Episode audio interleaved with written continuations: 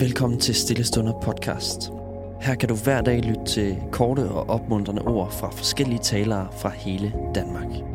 I denne uge skal vi lytte til Kasper Vestergaard fra Bykirken i Odense. I dag skal vi starte med at læse fra Salmernes bog, øh, kapitel 118 og vers 22 i eller fra det gamle testamente.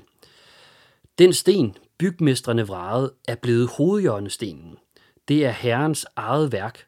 Det er underfuldt for vores øjne.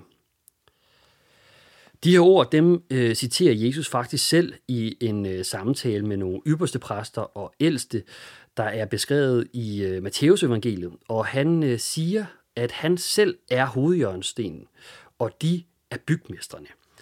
Og det er jo øh, utroligt provokerende, men ifølge øh, Martin Luther, så er det faktisk ikke særlig overraskende, fordi han siger, at dem, der forkaster Jesus, øh, det er ikke slette mennesker, men de allerbedste, nemlig de helligste, de klogeste, de lærteste, de største, de ædleste, som må støde sig på stenen. Men de elendige, stakkels sønder, bedrøvede, vilfarne, foragtede, ringe og ulærte bliver glade ved ham og holder hjerteligt af ham. Og øh, det spørgsmål, jeg på en måde stiller mig selv, det er, hvordan kan det egentlig være? Og for noget tid siden, der læste jeg tragedien Kong Lear, som er skrevet af William Shakespeare, og som kan kaste lidt lys over ovenstående bibelcitat her. Og øh, historien, den begynder ved det engelske hof, hvor kong Lear har besluttet at dele sit rige i tre øh, dele mellem sine døtre, Goneril, Regan og Cordelia. Kong Lear han vil give magten fra sig, men han vil også beholde æren og dyrkes med smier. Og derfor så udsætter han sine døtre for sådan en kærlighedstest. Han beder dem om hver især at deklare deres kærlighed til ham, så han kan dele riget efter, hvor meget de hver især elsker ham. Og de to døtre, Goneril og Regan, de udråber straks, men hult og falsk, at deres kærlighed til ham ikke kunne være større end livet selv. Men hans yngste datter, Cordelia, hun vil ikke hult øh, lovprise sin far. Hun elsker ham, men hun vil ikke smige falsk, som de to ældste døtre gør. Og det er kong Lear overhovedet ikke tilfreds med, og hans stolthed det tvinger ham til at smide Cordelia på porten, og så i armene på den franske konge og dele øh, hendes land mellem de to andre søstre. Og det betyder, at kong Lear nu er overladt til sine to ældste døtre, men deres forhold det slides i stykker. De bliver trætte af ham, planlægger at slå ham ihjel, og de begynder at bekrige hinanden. Men så er det det smukke, det sker.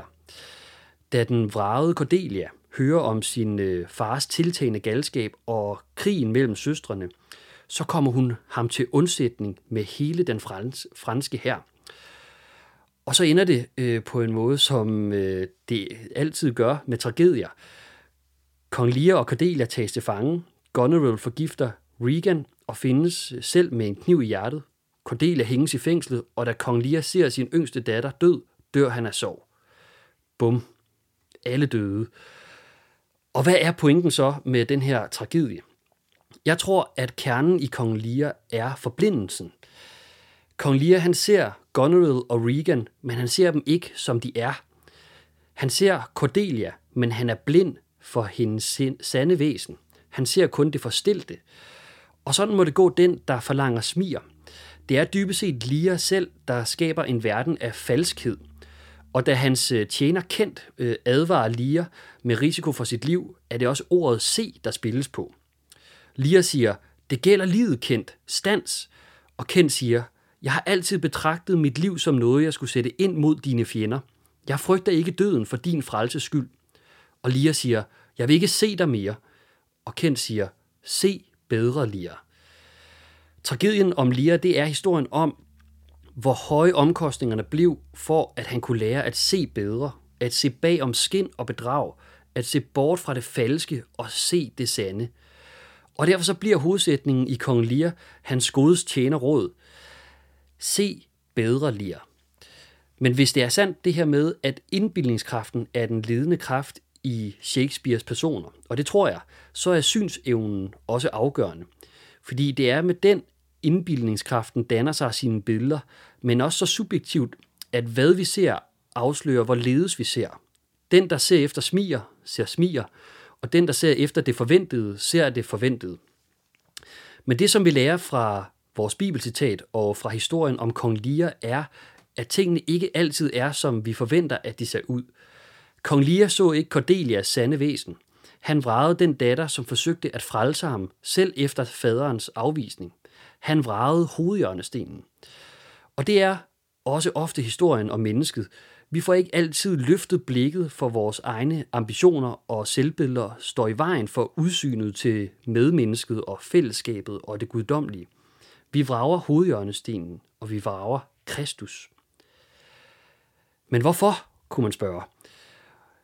Det er fordi, at Guds rige ikke er, som vi forventer, at det ser ud. Det er som om i Guds rige, at det hele er omvendt. Der er en omvurdering af alle værdier. En ny måde at se verden på. En ny måde at leve på. Det er en svaghedens teologi. En modsathedens øh, målestok. Det hedder, giv og du vil få. Elsk din fjende. Dø for at leve.